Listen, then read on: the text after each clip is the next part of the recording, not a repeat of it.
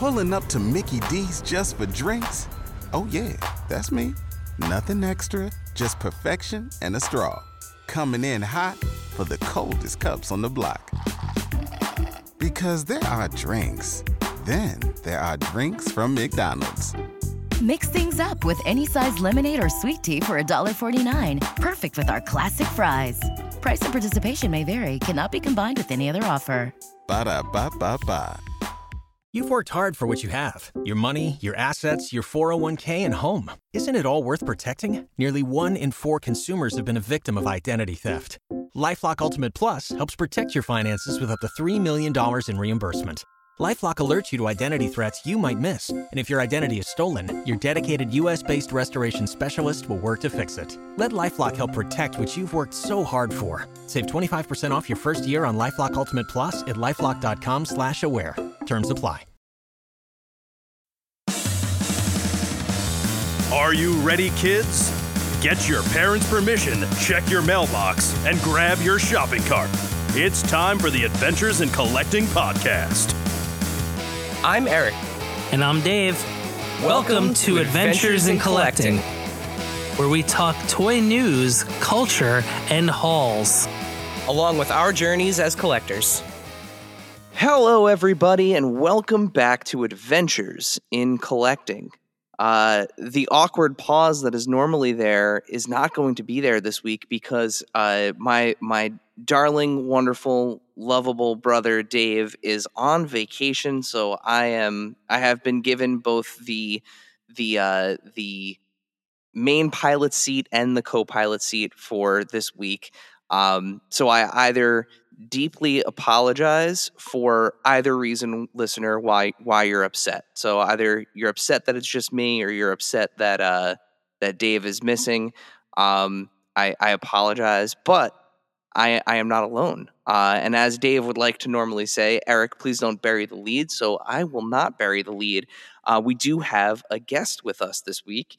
I have a guest with me this week. I might say we and us a lot this episode, and it will not apply, and I apologize again for that. But so we do have a guest this week, and I am super excited to have this conversation. This has been a long time coming. Founded in 2014, Spiro Toys focuses on delivering highly articulated and designed collectible action figures for the collector market. Joining us this week on the show is Jason Bienvenu, managing partner at Spiro Toys. Jason, welcome to Adventures in Collecting. Thank you for having me on. I can't wait to talk about action figures and awesome, fun, upcoming stuff for 2024. Yeah, I like I said, I am super excited to have you on. Some of the Animal Warriors of the Kingdom figures that have come out this year have been among the most enjoyable things that I've collected. So I'm really excited to kind of chew the fat with you.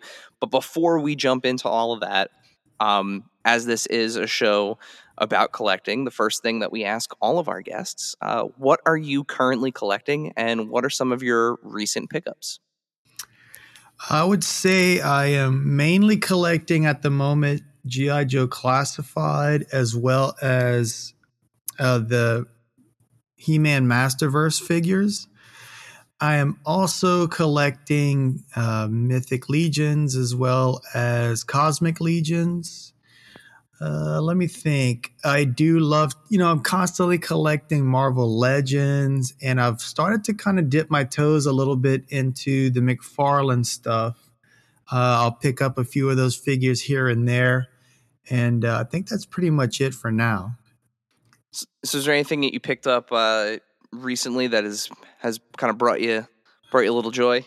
So I like to give myself... I like to give future Jason presents from Amazon or Big Bad. Let me see. What did I recently get? I think I got the Slush Head from Masterverse, as well as the Buzz Off, which I had really been looking for that for quite a while. And then I also got in some of the Crimson Alley Vipers, the Walmart exclusives, which nice. Are really, really awesome figures. I'm glad I waited. The sherbet orange just never did it for me, even as a kid. So I'm glad I waited on those. And then the last thing I picked up was at this last show that we just came from in Los Angeles. And I picked up two of the Legions, Cosmic Legions figures that I actually meant to pick up at Legions Con, but wound up being too busy at the booth. Awesome. Yeah. I mean, those, all of those lines have, you know, a lot of love for them. Personally, when it comes to the Masterverse stuff, I love the fact that they're going back to the 86, live action film, the Dolph Lundgren film. Right. Right. I actually like all of them except for the Dolph one. I feel like you know, they probably couldn't get the likeness rights or something. And, I just felt like that head could have been dialed in a little bit better, but you know, for the most part, they're really, really great. Yeah. I ended up picking up the Ramen Toys, the third party head for that figure. Oh, I didn't even realize they had that. Okay. That's cool. Yeah. They did a limited run, for that likeness, and they completely crushed it. Oh, cool. Well, you know, I picked up I believe it's a Walgreens exclusive, and Centurion. The Centurion Marvel Legends figure has a fantastic head that I think goes really well on several of the He-Man figures from the Masterverse. So that's an option too, as well. Yeah. I love the part swapping stuff. Like it's always fun to see. Like, I see a lot of people doing it with the classifieds too. Like, I know a lot of people are using the Hank Pym West Coast Avengers Marvel Legends head for the Chuckles body. They think it's a better Chuckles likeness. Oh, okay, but, that's cool. I've seen a couple pictures of that.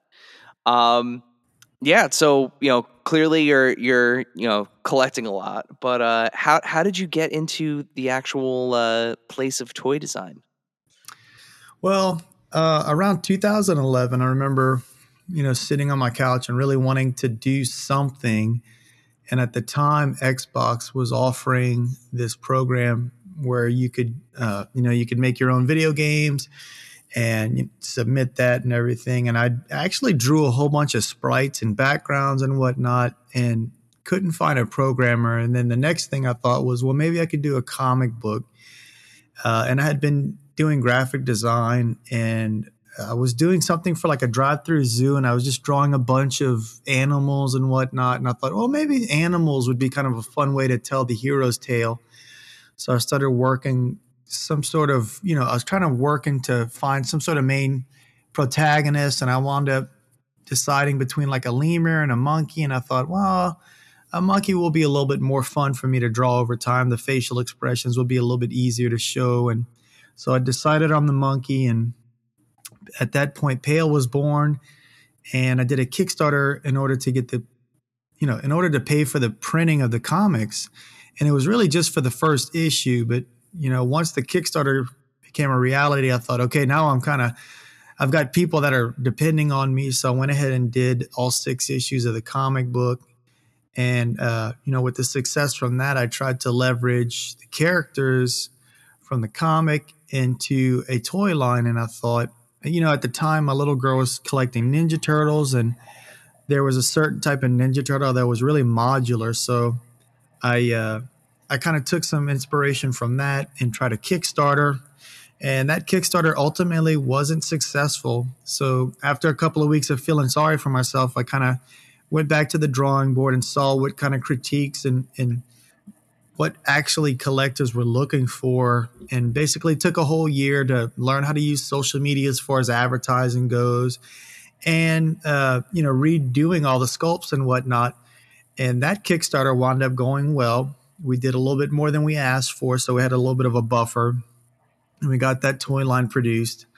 And then from that success, we did the same scale, but a little bit bigger, because there's different size, you know, characters in the comic, and that's important to me. So we did a Kickstarter for that.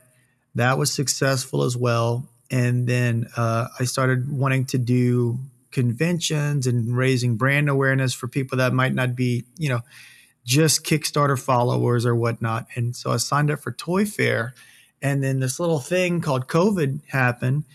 And I got a call from Toy Fair saying that they were going to cancel the event. All the buyers had pulled out. And I remember just kind of sitting in the parking lot thinking, well, I like 6-inch scale stuff. And, you know, I had been buying 6-inch scale Black Series, Marvel Legends, Power Rangers. So I went ahead and I talked to my buddies who I was already friends with, the sculptors, and, you know, we kind of talked about doing it in 6-inch scale. And so I spent the next 4 or 5 months, you know, kind of dialing in the 6 core characters that we were going to do before we launched that Kickstarter. And we launched the Kickstarter, but before we launched it, I talked to our factory and I was like, listen, you know, we want to do stretch goals and everything, but I don't want to do anything that's going to put a strain on the factory as far as, like, you know, having too many SKUs or, you know, confusing numbers and whatnot. So the factory gave me what they were comfortable with for stretch goals, and we launched. And I thought, you know, if we make this goal, because I was asking for more than I had ever asked for before, you know, I'll be a happy camper. And we wound up making goal the first week, which was amazing, because then, you know, everything else is just icing on the cake, right? And so we started unlocking stuff, and, you know, towards the end of it, we were like, I was 3D printing stuff at night and hurrying up and painting it in the morning and taking photos of it and posting stuff. And we wound up unlocking everything except for the last big figure, our big deluxe Thane figure. And on the last day, we had a great, you know, 3D render of it and everything. But on the last day, I think we had like 3 hours to go. It finally got unlocked, and I was just like, holy cow. And it just kind of seemed to skyrocket that last day. So I just kind of remember pinching myself and being like, wow, holy cow, I can't believe that happened, you know? And then, like we said, you know, then the real work began, and production on the Primal series began at that point. Yeah, that's. I mean, I remember when you guys launched that Kickstarter, and the moment I saw those kind of core figures, I had a gut feeling that the project was going to take off very quickly, and you know, it did. It's just, there's something about, and we've, you know, I've mentioned this a couple times on the show. Especially with kind of these original IPs, there's this, I don't want to say like comfort zone, but when there's something familiar about the characters, but also new and fresh, and it kind of toes that line. Right. I know it sounds like double speak, but, like, you know, when it has that, you know, that fine line between familiarity and new and fresh, that tends to be what people really look for and gravitate towards. Thank you. Yeah. You know, I feel like we really hit that Goldilocks zone where, like you said, it feels familiar, but it's something new. And part of the idea behind the line was something that happened to me when I was in high school. There was a little stretch where I was thinking to myself, well, I'm starting to grow up. I can't be playing toys and watching cartoons and all that stuff, which was really tough because I loved all that stuff. You know, I was like really kind of nerdy and geeky and whatnot. And, you know, something kind of clicked. I think the pinnacle of it, where I couldn't resist anymore, was when McFarlane released their Metal Gear figures, and that game had come out, and I was just like, you know what? I like toys and everything. And what I'm getting at is, you know, there was this window where there was a bunch of stuff that came out that I just didn't know about. I wasn't interested in it. And, you know, and then I see it years later, and I'm like, whoa, what is this thing called Street Sharks? Or what is this thing called Biker Mice from Mars? Or, you know, those were a couple things that kind of, like, people my age that just continued to collect really liked that stuff. And I got to kind of rediscover it. So the idea was similar to that, where it was, maybe this came out a long time ago and I'm just discovering it, and it kind of really reminds me of this, the nostalgia of being a kid and whatnot. And then the other end is, obviously, you know, we have these comic books that I'm really proud of, and we're actually wrapping up the 5th issue, which is the first story arc. And it's the familiar hero's tale that, you know, Western culture just loves that hero's tale. And, you know, so we do a little bit of world building. We do a little bit of our main character, Pale, building his team out so that whenever he encounters, you know, the next antagonist in the next story arc, he'll have that core team built. And also the comic book kind of served as like little sneak peeks and clues of what figures we're going to be offering as the waves you know, as the toy line grows and as we introduce the world of AWOK or Animal Warriors of the Kingdom. So going back to that and the comic book and even kind of the initial inspiration being the work that you were doing for the zoo, you know, Animal Warriors of the Kingdom has had a remarkable, you know, last 2 years, but, you know, what kind of drew you to those specific animals? You know, I know you mentioned the concept of being able to kind of show the emotions of a primate character, but you know, the selection is very, I feel like, is very unique, and especially your take on the animals.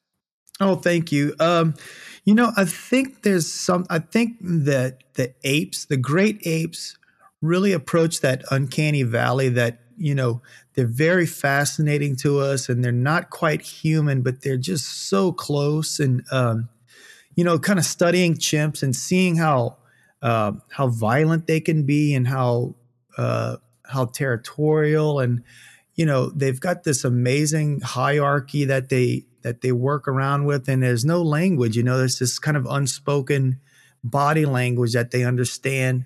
Something about that was very fascinating, and I thought it was a great starting off point because the reader is going to be starting off in this brand new world where they're going to be exploring other cultures in the forms of animals, and this is kind of the closest we're going to get to the human experience while being introduced to new alien or, you know, animal life forms. So it just felt like kind of a good jumping off point. And where did the idea for your hero come from? Well, what inspired you when you were actually writing the story here? So, you know, I write Pale as me as a teenager. You know, it's fun to write his dialogue because it's pretty much just my dialogue, but, you know, probably 20 years ago, I would say. So his dialogue's pretty easy to write. And, you know, before I throw any of my characters into a situation, I've got backstories for them. I know exactly, you know, who they are, what their character's like. And so whenever we place situations in front of them, it's very easy for me to know how's Mala going to react to something as opposed to Pale. And, you know, how's Kali going to react to something not going correct or exactly to plan? So knowing what their personalities are before really kind of starting the plot points really helps me. And I try to write their dialogue different. I find a lot of people, you know, reading scripts and stuff, if I know the person, it's like I almost read the dialogue in their voice, and that's not what I want to do. You know, if you've read the comics, you'll see that Mala very, very rarely says can't or won't. She will say cannot or will not. Kali's very similar, but not quite as strict in his speech. And, you know, Pale and Atreyu will have a little bit more slang and have a little bit looser, kind of natural speaking voices. So writing all that different dialogue is really fun. Now, speaking, you know, of these characteristics of these original characters, considering now that, you know, the comics are kind of informing the toys down the line, you know, showing the characters that are coming, when you're adding new characters to the mix or making changes to existing characters, are you kind of simultaneously thinking about how that affects the upcoming toys, or is it kind of the toys are reactionary to the source material? You know, I would say it's a bit of both. Like we had a question about why the Void toy was noticeably smaller than he was in the book. And the simple answer to that is because, you know, we want to have that body type shared across several characters. And the original character that Buck is made off of or based off of is King Hannibal. So that is truest to his form. And so, you know, we didn't want to make a whole nother Buck for the Void. So we just kind of shrunk him down by like maybe like 10 to 15%. As far as like the characters go, one of the things that I was really conscientious about was anytime we see a variant of Pale or Atreyu or Kali or anything like that, it needs to be in the story. We don't want to just have like, you know, sherbet colored Batman, you know, even though I loved that as a kid, we need it to make sense in the story. So that's something that I've been really strict about. But, you know, Utoma and I talk about when we're going to introduce everything, like, you know, the rabbit character Kanji isn't introduced until issue 3. And we're going to be doing the first issue is not going to be out in stores until March 6th. So we've got that buffer, you know, so by the time issue 3 comes out, people will have already had the chance to, you know, order that figure and be excited about it. So what you're telling me is that that's Surfing Pale and Spaceman Pale and dressed up as Cowboy Pale, those aren't coming anytime soon. You know what? You never know. The Space Pale is actually something that could possibly happen, but it's gonna make sense, especially once you've read the stories. The Cowboy Pale, not so much, but the Surfing Pale, man, that sounds fun. I wouldn't have him like in you know, palm tree swimming trunks and like surfing on water. We might have him like, you know, maybe surfing down the side of a ship that's disintegrating and he's like standing on like a piece of, you know, the hull that came loose. But I don't know if that would translate to a figure, but it seems like it'd be a fun scene in the book or comic book. I mean, or excuse me, cartoon eventually. Yeah. Yeah. I mean, hey, it's the thing that was always fun about those, like, and my brain always immediately goes back to Kenner whenever this conversation happens, because they were like the masters of the weird, like, super toyetic repaint that had nothing to do with the source material. You know, the gold and black Batman and you know, like, oh my gosh, like, I still have that Batman. That's a great Batman. I always remember Arctic Batman with the white. Like, could you ever Batman in white? Like, come on. But like, you know, those figures were fun. They were fun. Really they were, right? So much play. And that's the thing is, you know, it's, you know, we're poking fun at it, but we know like how fun that was. So it's like, how do you take that fun and incorporate it into a way that's, you know, that our adult minds can suspend the disbelief, you know? So, I mean, I don't know how much of the comic book you read, but, you know, we've got some upcoming variants of Pale and Atreyu and Gladiator attire, you know, so, and it makes total sense because it's in the book, you know, but I don't know. I'm very aware of like making toys toyetic. I've heard a lot of people they find the pins in certain figures very distracting, and it's funny because I find it kind of charming in a way. Some of our characters, you know, the Pale Buck does have pins in it, but the pins are flush with the arm, so it's not quite as noticeable. There's armor and stuff that kind of covers it and whatnot, but I think it kind of goes back to my love of the movie Toy Soldiers and how those little characters really look like toys. You know, it's just one of those things where I don't necessarily want something that just looks like a statue. You know, there's that fine balance of, you know, aesthetic and functionality. And it's all very interesting and fun to try to figure out what my ideal is. So continuing that kind of thought, you know, the thing that kind of sets Animal Warriors of the Kingdom and Spiro Toys apart, you know, there is an ever expanding, you know, it's beyond cottage industry at this point, an expanding full-on industry of indie toys out there. What would you say really sets Animal Warriors of the Kingdom apart from kind of the field? You know, that's a great question. I think because we've got a really great comic book and we've done the world building, so that whenever you see stuff like the Void and you're like, I've seen the other figures, I don't understand how this works in. I think the toys having characters and personality that are associated with each figure sets us apart. And I'm very proud of that, you know, it's not just a cool looking figure. They're featured in the comic. They have their own mythos and part of the story that we're telling. And whenever we set up the story, I wanted to build the sandbox in a certain way that we could have fun sci-fi stuff and have mythological and magic stuff in the way that Masters does. And I feel like we've achieved that. Now, one of the other things that I love about the line is the ability of kind of customization. You know, the way that parts are swappable, and you recently posted on Instagram this awesome video of kind of like building your own Animal Warriors of the Kingdom figure by buying one of the plain figures and then buying the accessory packs and everything. So that customization aspect, I think, is a huge selling point for a lot of people outside of myself. What goes into the design process to make sure that whole concept works?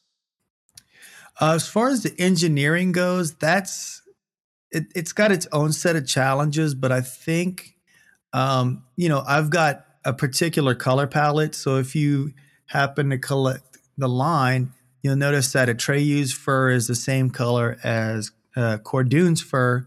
And there's an adventure pack with a head that matches both of those figures. So you could potentially turn those two figures into potentially three different characters or even six different characters, just mixing and matching.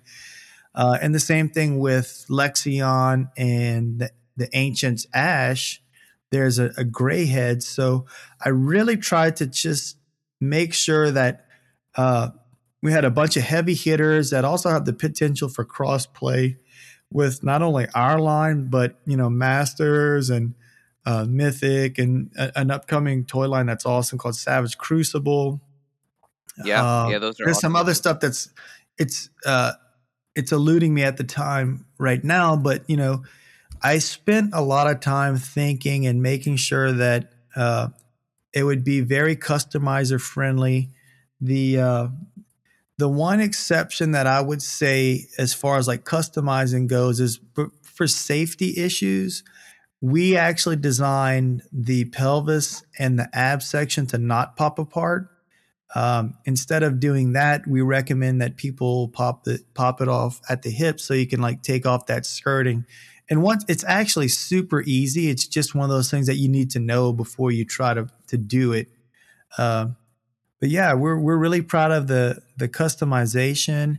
Over the weekend, I actually had an idea for an upcoming offering that would be the Ancients Definitive Edition, where it'd be an ape. It might have an ape head on it, but it will include a cat head, cat hands, and feet. So that way, someone that wants to do cat characters can do that, and then that other person can do an ape character, and we're going to put all the bells and whistles on it. We'll do dry brushing. It'll have all kind of really great paint applications. That way, if someone doesn't feel like doing the paint themselves, they can do this character or this offering, as opposed to the current Ancients offering is really meant as a base that people can paint and color the way they really like. And now, a word from our sponsors. Pulling up to Mickey D's just for drinks? Oh yeah, that's me. Nothing extra, just perfection and a straw. Coming in hot for the coldest cups on the block. Because there are drinks. Then there are drinks from McDonald's. Mix things up with any size lemonade or sweet tea for $1.49. Perfect with our classic fries. Price and participation may vary. Cannot be combined with any other offer. Ba-da-ba-ba-ba. This segment is brought to you by our friends at Chubsy Wubsy Toys. A traditional mom-and-pop toy store in Little Falls, New Jersey, Chubsy Wubsy Toys brings you the best new toys from the brands you love without the hassle of pounding the pavement searching for them at larger retail stores. Visit them in person at their brand new home at 101 Newark Pompton Turnpike, Suite 1 in Little Falls, New Jersey, or online at chubsywubsy.com. That's Chubsywubsy.com. And tell them Adventures in Collecting sent you. Did you know that CGC Video Games now offers cleaning services for your favorite collectibles? Make your collectibles look good as new and give them that extra life in our crystal clear holders. With professional cleaning for sealed, complete in box, and cartridge-only games, maximize the potential of your collection. Submit today at cgcgrading.com. That's cgcgrading.com. Face it, shaker bottles suck.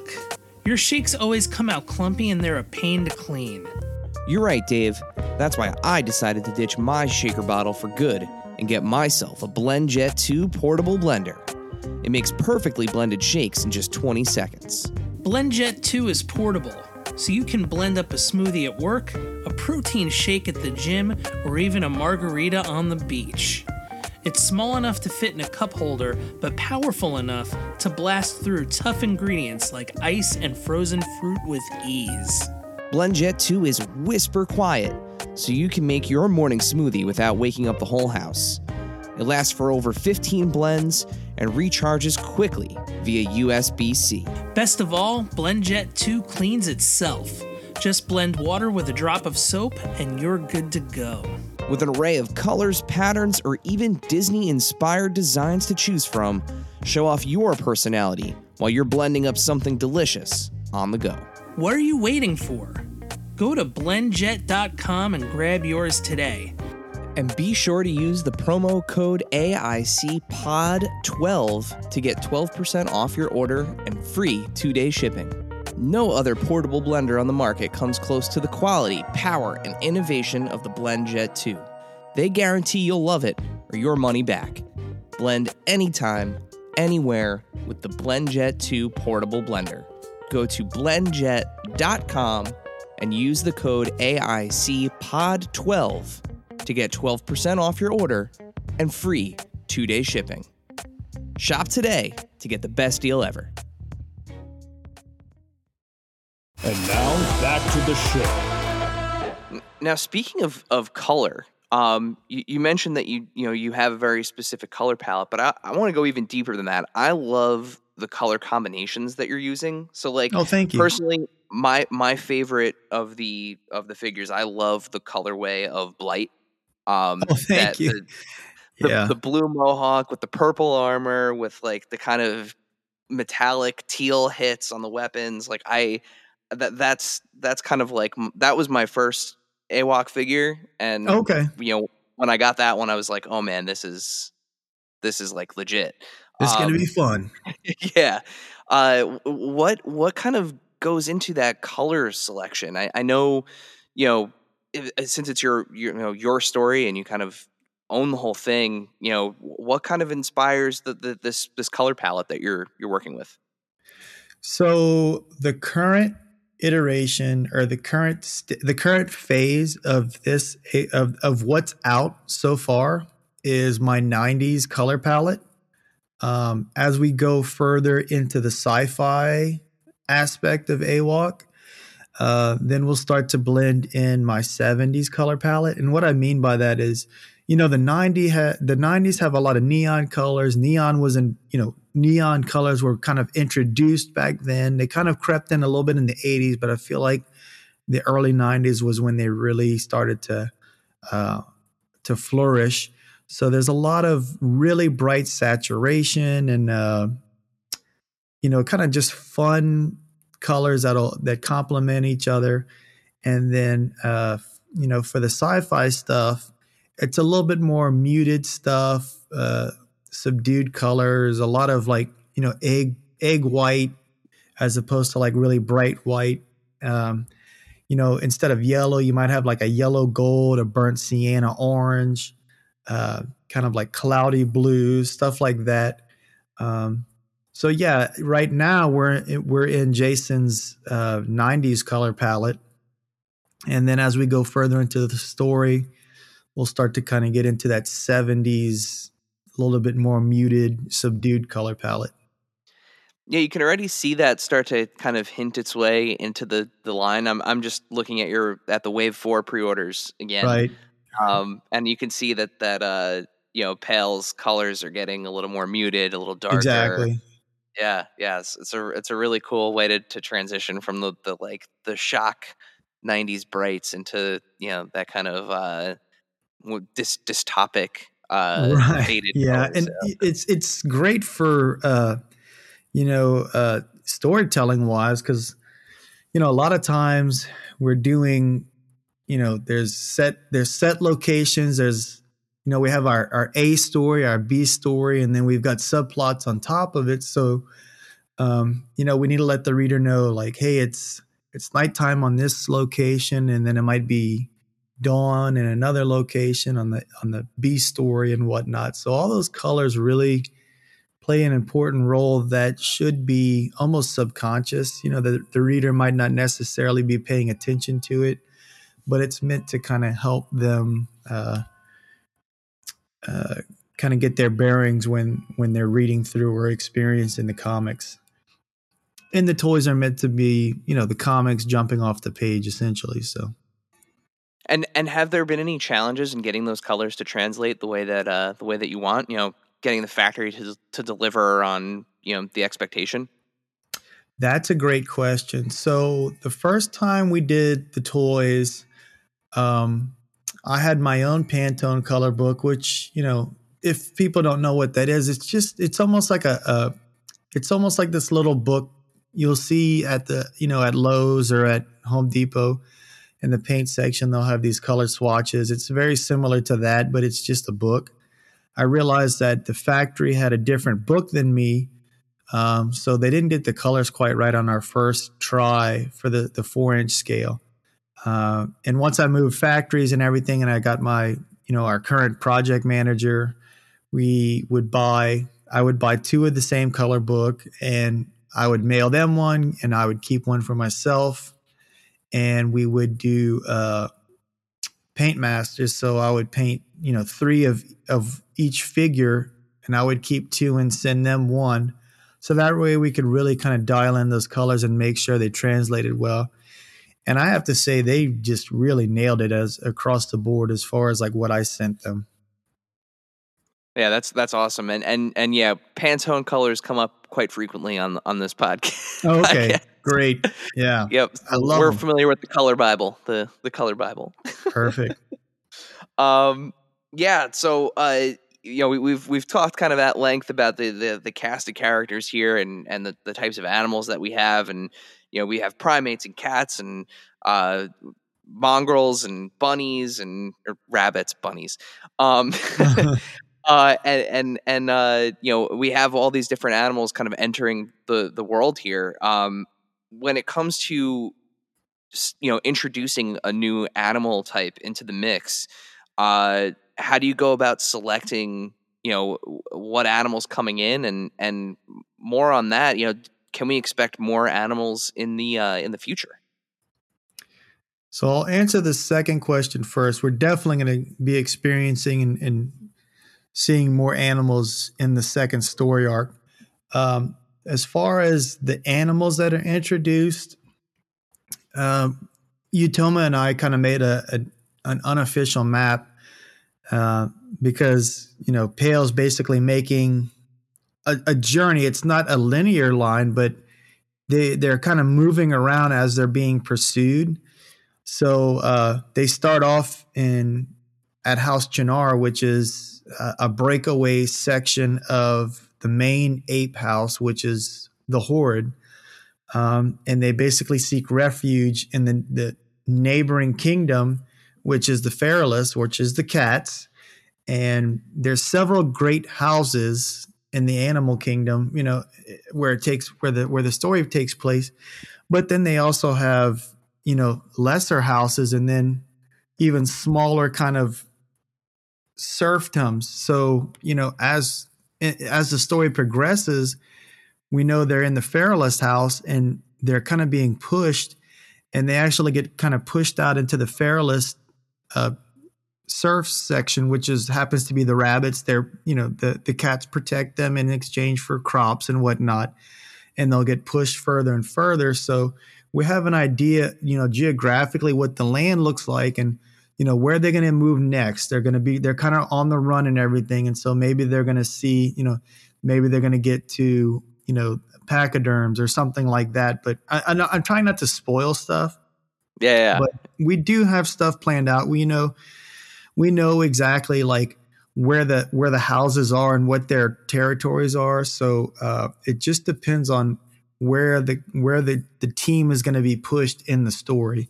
And in the second story arc, it's a lot more, there's going to be a lot more traveling. In the first story arc, they're almost kind of like in this, it takes place in a very localized region of the world that they're in. It's almost kind of like, the whole story might take place in like the New England area. It's not a huge geographical place, but it's also not like this tiny island.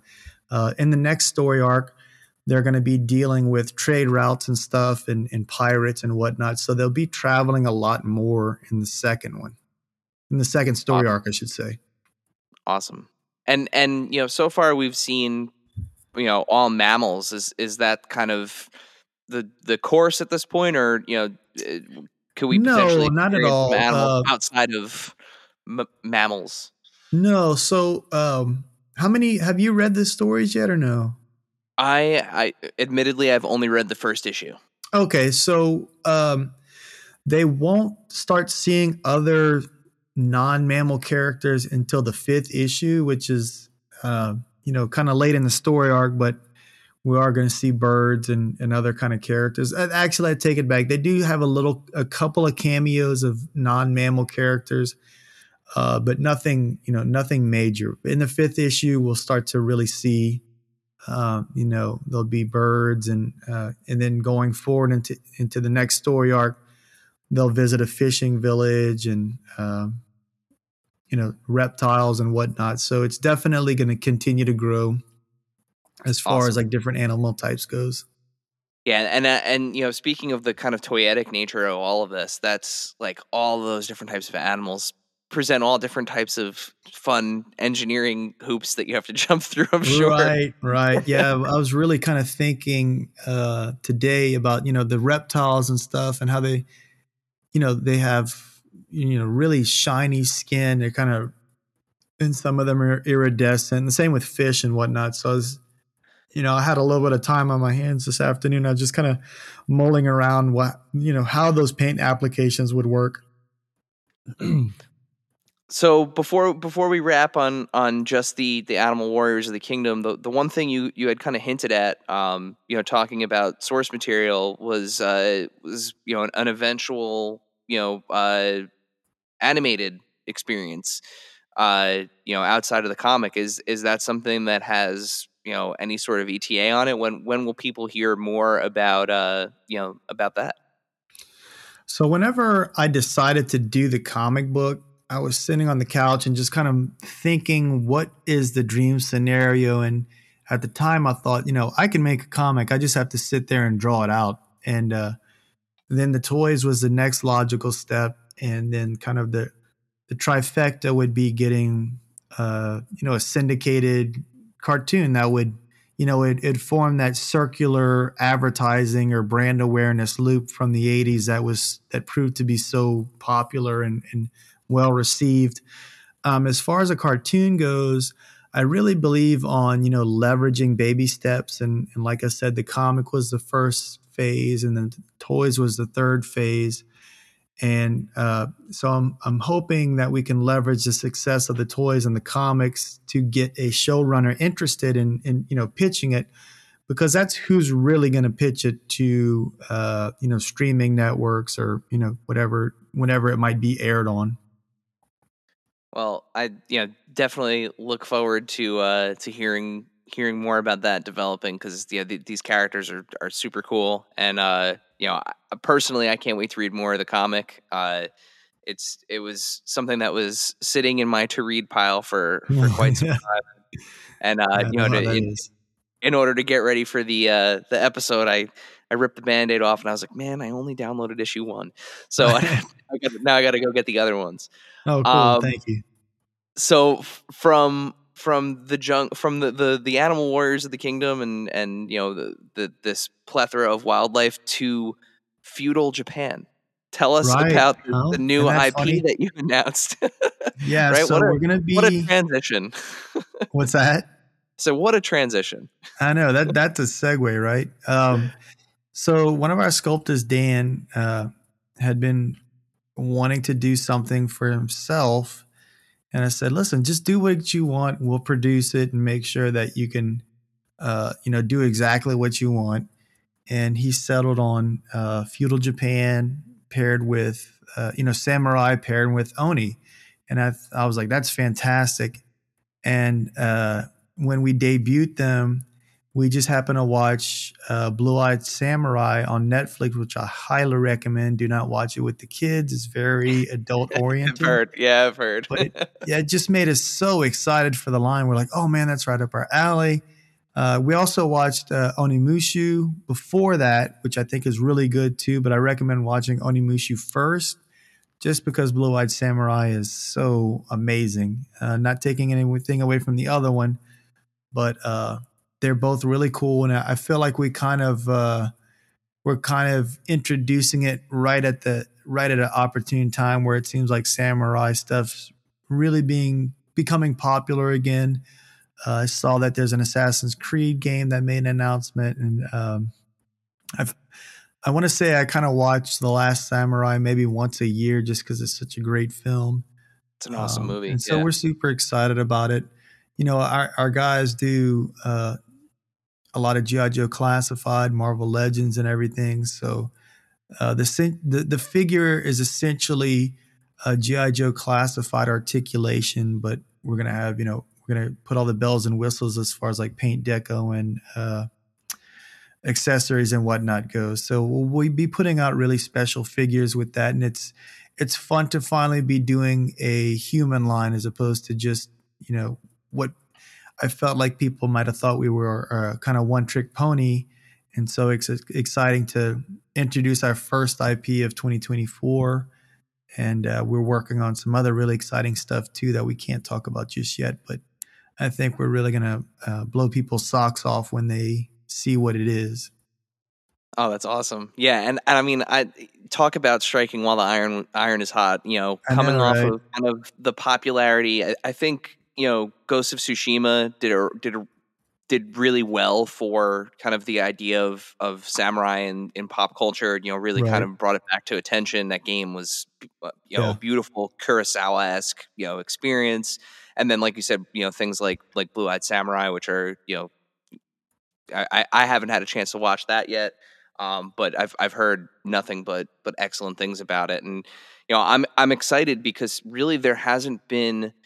With the exception of, I think Figma did a Ghost of Tsushima figure, in the 1/12 scale, but there really hasn't been accessible samurai figures on the market in a very long time, and usually they're so encumbered in their articulation because of the their outfit, because of what they're wearing. Right. So I'm really really excited to be able to get one that moves. That's really, one of the things is I will say that is one of the things that's different as far as like the G.I. Joe Classified.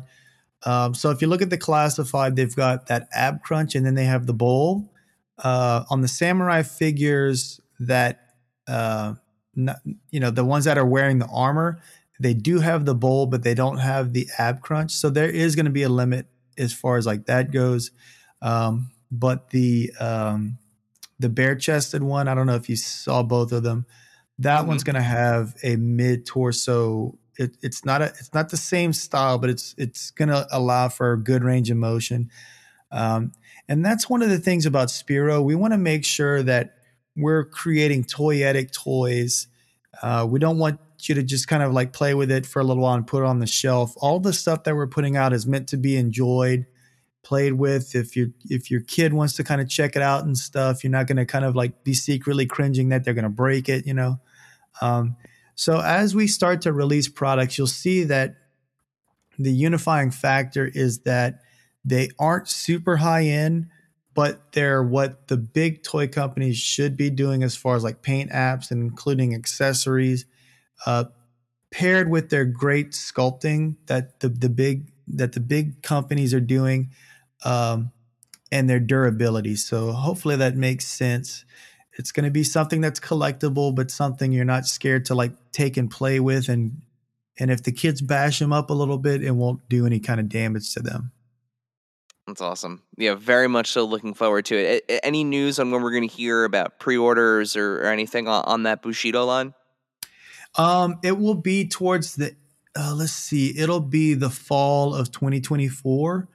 What we're going to start doing is releasing images. So the idea is to do them in small waves of 2 figures. So in other words, the first wave will be fully decked out samurai and then an Oni character. And then we'll keep repeating that. So you'll have a samurai type character and an Oni in each wave until, you know, that's what we're going to reveal until we do pre-orders in the fall. Okay, awesome. Now, before we head into our follower Q&A, just one other question for you. The dreaded Q&A. I think you're going to survive. We haven't had anybody faint, pass out, leave, rage quit. We haven't had that yet. So that is a dang shame. Oh, well. You're coming up now on a decade of Spiro, this coming June, actually. That is wild. It's crazy, right? Research. What has changed about the collector space in your perspective in the last 10 years? Well, I will say I think the biggest and most obvious change is the favorability of the 4-inch scale taking second seat to the 6-inch scale. I kind of saw the writing on the wall when Star Wars released the Black Series, and then Hasbro picked up the Marvel Legends figures from Toy Biz. I thought those are cool, but I've got such a big collection of 4-inch scale, and it slowly won me over. I still love the 4-inch scale, but I think that's the biggest difference. The cost of the figures have increased quite a bit. But, that's kind of the cost of living across the board. But to kind of get back into the positive, I find that the form and function have really found a nice balance.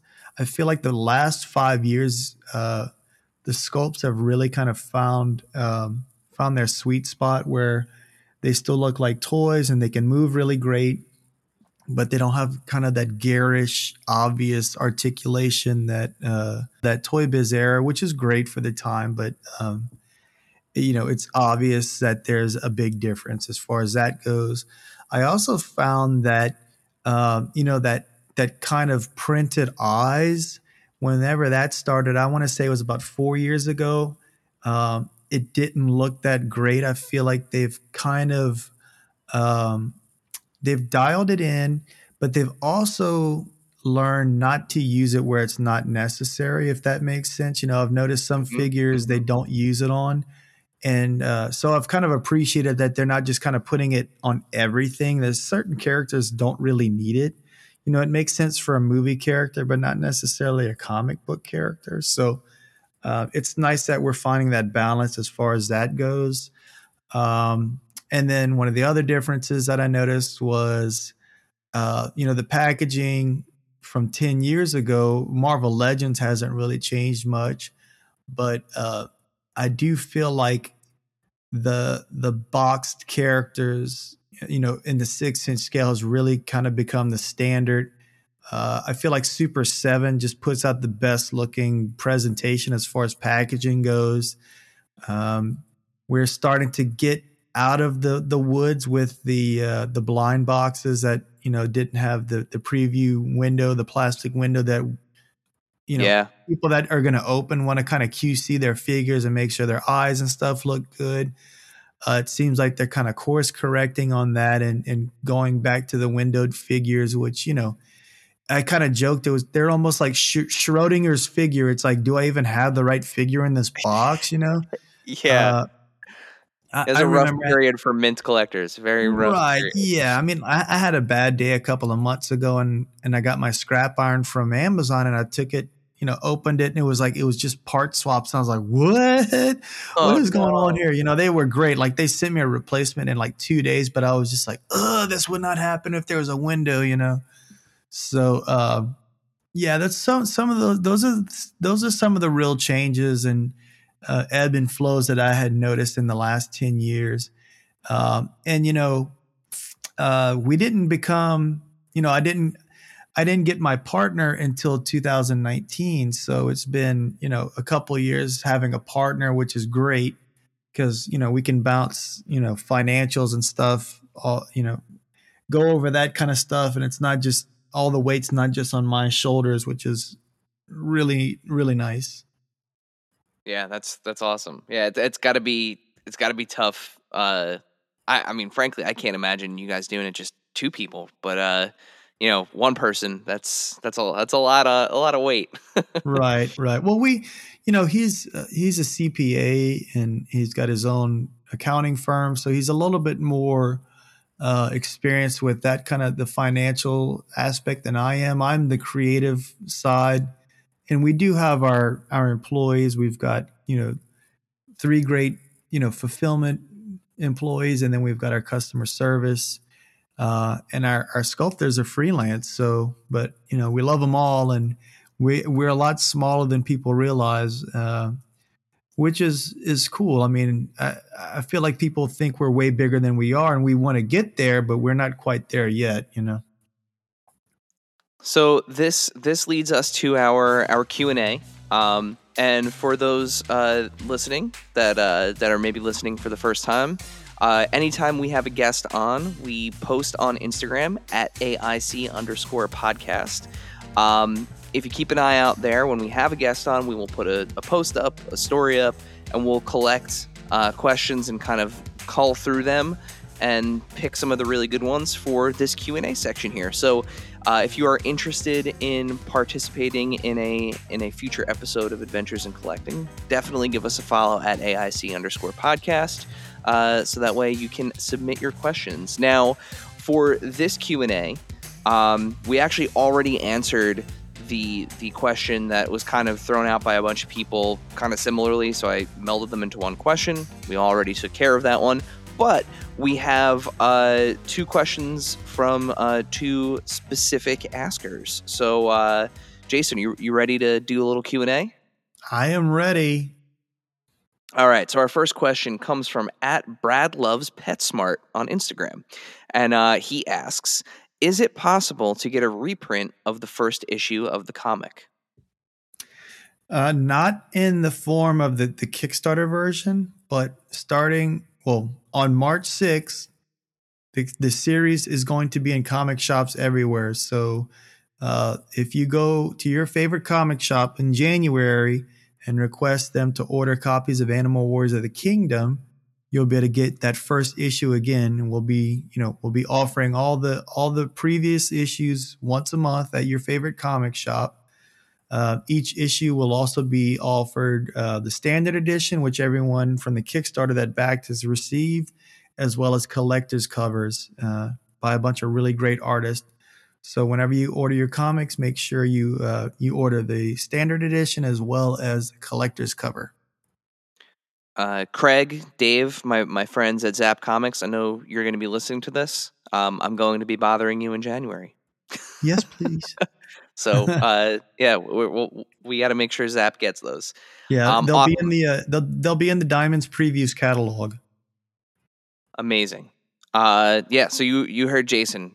Go to your local comic shop this January, just in a few weeks from now, if you're listening to this when it's brand new, and make sure you get on them to order Animal Warriors of the Kingdom. Next question and last question comes from @Acorn30. Will there be alternate feet packs in different colors down the line? Now, you kind of sort of answered this already, but maybe we can be a little more specific. So the idea behind that is we kind of want to do those, you know, we mentioned it before, but we kind of want to do the definitive Ancients offerings. So it won't be a character in the book, but it'll be a mammal that will have you know, like I said, it'll have like a canine head, an ape head, a cat head, and it'll have the corresponding feet and hands in the pack, you know, included in the packaging. So that way you don't have to add, it won't be like a necessarily add-on type thing. That's great. And I mean, for those who are interested in army building too, that's a huge plus. Right. It's kind of the idea where it's essentially catering towards army builders / customizers. Very cool. And I know that was a brief Q&A session, but you survived it. We were thorough, right? We answered everything throughout the course of the interview. So yeah, kind of knocked it out. So now I'm going to do my best here. This is usually Dave's shining moment on the show, where he asks the final question that we ask all of our guests. He does it in a very, very believable impersonation of Inside the Actors Studios, James Lipton. I am not going to attempt to do that impersonation. I'm not going to do it justice, and I don't want to step on his toes while he's on vacation. But the final question that we ask all of our guests: what is the strangest and or favorite piece in your collection? It can be one of each, or it can be both. So I think the strangest figure in my collection is I want to say his name's Piggy from the Power Rangers Lightning Collection. It is such a weird, bizarre character. It's one of the figures that's stayed in my kitchen since I opened it on Christmas. Usually I get new figures and they kind of hang out in the kitchen for a couple of weeks, and then they make their way back up into my collecting area and on the shelves. This one has stood the test of time. He just kind of hangs out and mocks me as I eat breakfast. So that would definitely be the weirdest one. I love that Pudgy Pig is judging you with his gladiator helmet. He's judging you while you eat breakfast. Just an amazing figure. The engineering's fantastic. It's such a weird, goofy, wonderful thing. I just love it. Do you ever eat bacon and stare at him directly while you're eating it? No, but I should, you know. I think that's a good call. Like, just kind of like reestablish dominance, you know. I am the alpha. Right. And, you know, this is going to be a little bit of the guy in the band wearing the band shirt moment. But my favorite figure in my collection would definitely be Pale in his adventure armor. Just because of, the journey that went through, and the sacrifice and work that went into making this figure line. And, I mentioned before, Pale's kind of my avatar for the IP. We've been just so busy since the line arrived in the summer, and about a week and a half, about a month ago, I'd say, I had just a little downtime. My little girl had gone to sleep and everything. And I was kind of cleaning off her nightstand, and there was a Pale figure, and I picked it up and I kind of looked at it, and I thought to myself, holy shit, we did that. That's crazy, you know? And it's funny, at the beginning of the interview, you were talking about, you know, I'm not going to say we and whatnot, but my inner monologue is always we and us. So I kind of laughed to myself, because I'll give myself pep talks, and I'm like, okay, we're going to have a good day, right? We're going to get all this stuff on our checklist done, right? And I'm like, yeah, we're doing good today, you know? So I just kind of thought that was amusing. But I'd say favorite figure is definitely Pale. I don't think it's a case of wearing the band shirt to the concert. You know, you did something incredible here. You created a character from nothing, right? From absolutely nothing. You put him on the pages of a comic book. You casted him into plastic. He's in countless homes. You know, he's on, and honestly, from dad to dad, and he's on your daughter's nightstand. I mean, right? Like, how cool is that? That's just like that literally is. It's I'm honestly getting a little emotional just kind of thinking about it for you. I mean, like, it is a really, really cool thing, and you should be super, super proud that is your favorite figure in your collection. Oh, thank you so much. I really appreciate it. So before I let you go, please remind our listeners, everyone out there, where can they learn more about Spiro Toys? Where can they follow you online? And most importantly, where can they pick up the comics and the figures themselves? So if you want to get the figures now, you can get them on Amazon.com. You can go to Big Bad Toy Store, or you can buy directly from us, which we would appreciate, at SpiroToys.com. If you want to enjoy the comic books, we do have them in digital forms on our website in the comic section. But if you would like a physical copy, you can start getting those on March 6th. Make sure you ask your comic shop to carry the Animal Warriors of the Kingdom series. And I think that's about it. Did I answer everything? We're in a bunch of really great mom and pop shops across the country. And of course, I'm having a brain fart right now. Well, if you have a local toy store near you and you want them to carry Animal Warriors of the Kingdom, have them reach out. Have them reach out to Jason, have them reach out at Spiro Toys, right? Yeah, absolutely. We would love that. We offer, wholesale packages for mom and pop shops as well as, big stores. I forgot to mention Entertainment Earth has them as well. So, basically whoever you like to order your toys through, they should be on there. And if they're not, let us know so we can get them to carry it. Awesome. Well, Jason, with that, we're going to close up shop here, and we can't wait to see what comes next from Spiro Toys. Thank you so much for hanging out with me tonight. Oh, thanks for having me, and I really enjoyed it, and I'm looking forward to listening to how funny my voice sounds on this podcast. Thank you, dear listener, for hanging out with us today. Subscribe, rate, and review us wherever you listen, and then tell your friends to do it. Thanks also to Joe Azari, the golden voice behind our intro. Our music is Game Boy Horror by the Zombie Dandies. Find more about them both in our show notes. Follow us on social media at AIC_podcast on Instagram and Twitter. Stop by and say hi, show us your toy hauls, and share your toy stories. Maybe we'll talk about it in a future episode. Don't try this at home. Void where prohibited and some assembly required. Each sold separately, not a flying toy. Consult a physician if your toy run exceeds more than 4 hours. This has been a non-productive media presentation. Executive producer Frank Hablawi. This program and many others like it on the Non-Productive Network is distributed under a Creative Commons Attribution Non-Commercial No Derivatives license. Please share it, but ask before trying to change it or sell it. For more information, visit non-productive.com.